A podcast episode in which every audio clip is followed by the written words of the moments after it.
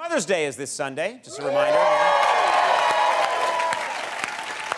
we gotta love our moms.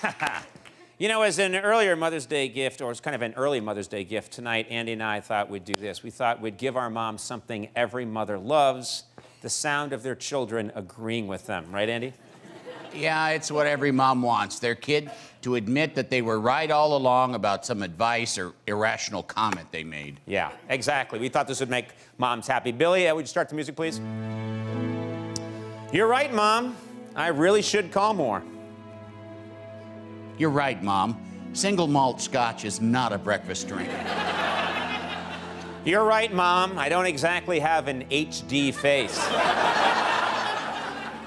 You're right, Mom. You didn't ask for me to be born. You're right, Mom. There should be more movies where Jeff Goldblum is shirtless. You're right, Mom. They should give you back your license.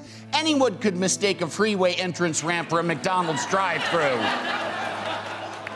You're right, Mom. We'll never really know where Obama was born. By the way, anyone else uh, on the crew have one? I do. You're right, Mom. This headset does make me look like I teach a Zumba class.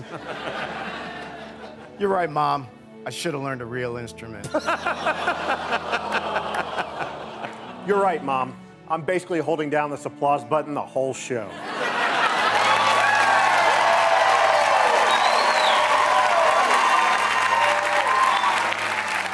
You're right, Mom. Upgrading my thermal coil with a copper alloy should protect my heat shield against any unforeseen power surges. I'll try that when I get back to our planet. Well, thanks, everyone. And now, let's hear from our whole audience.